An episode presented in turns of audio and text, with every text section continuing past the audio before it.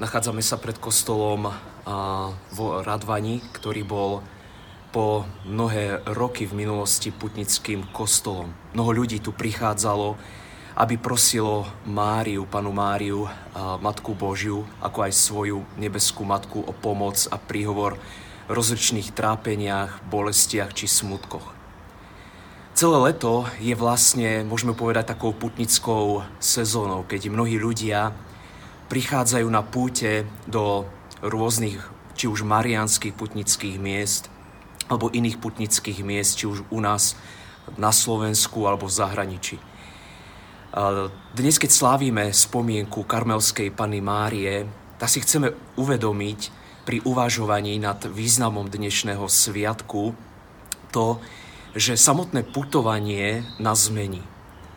Vždy, keď vychádzame na cestu, vždy, keď prichádzame uh, do cieľa nášho putovania, tak sme častokrát iní, ako sme boli na začiatku našej cesty, našej púte.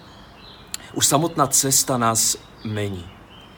Aj v Evanjeliu môžeme častokrát čítať o tom, ako mnohí ľudia putovali. Ako prichádzali napríklad do Jeruzalemského chrámu. Ale aj v Starom zákone nachádzame miesta, kde mnohé veľké osoby našej viery sa vydávali na dlhú púť. Spomeňme možno za všetkých Abrahama, ktorý vychádza z Chaldejského Uru a putuje do zasľúbenej krajiny. Alebo Mojžiša, ktorý s celým izraelským národom vychádza z Egypta a putuje dlhé roky do zasľúbenej krajiny. Na konci tejto púte aj Abraham, aj Mojžiš sú iní, ako boli na začiatku. Sú obohatení skúsenosťou, ktorú zažili s Bohom. Aj samotná Mária, Božia matka, putovala. V Evanjeliu nájdeme napríklad stať, ako putuje s dvanásťročným Ježišom do Jeruzalemského chrámu. A počas tejto púte, keď sa jej stratí jej syn Ježiš, tak spoznáva možno viac svojho syna ako inokedy.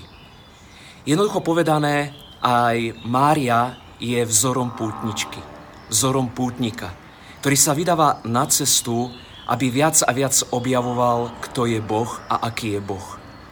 Nech teda možno aj toto leto, tieto týždne, ktoré prežívame, či ktoré ešte stále máme pred sebou, nech sú takým pozvaním Boha, možno vykonať si nejakú takúto púť na nejaké putnické miesto. Nemusí to byť nič veľké, niečo veľké významné putnické miesto.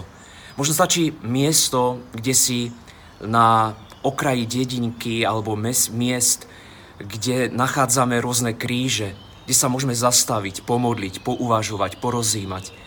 Aj toto má svoje opodstatnenie a svoj zmysel. Nech teda Karmelská Panna Mária nás sprevádza na ceste objavovania, kto a aký je Boh.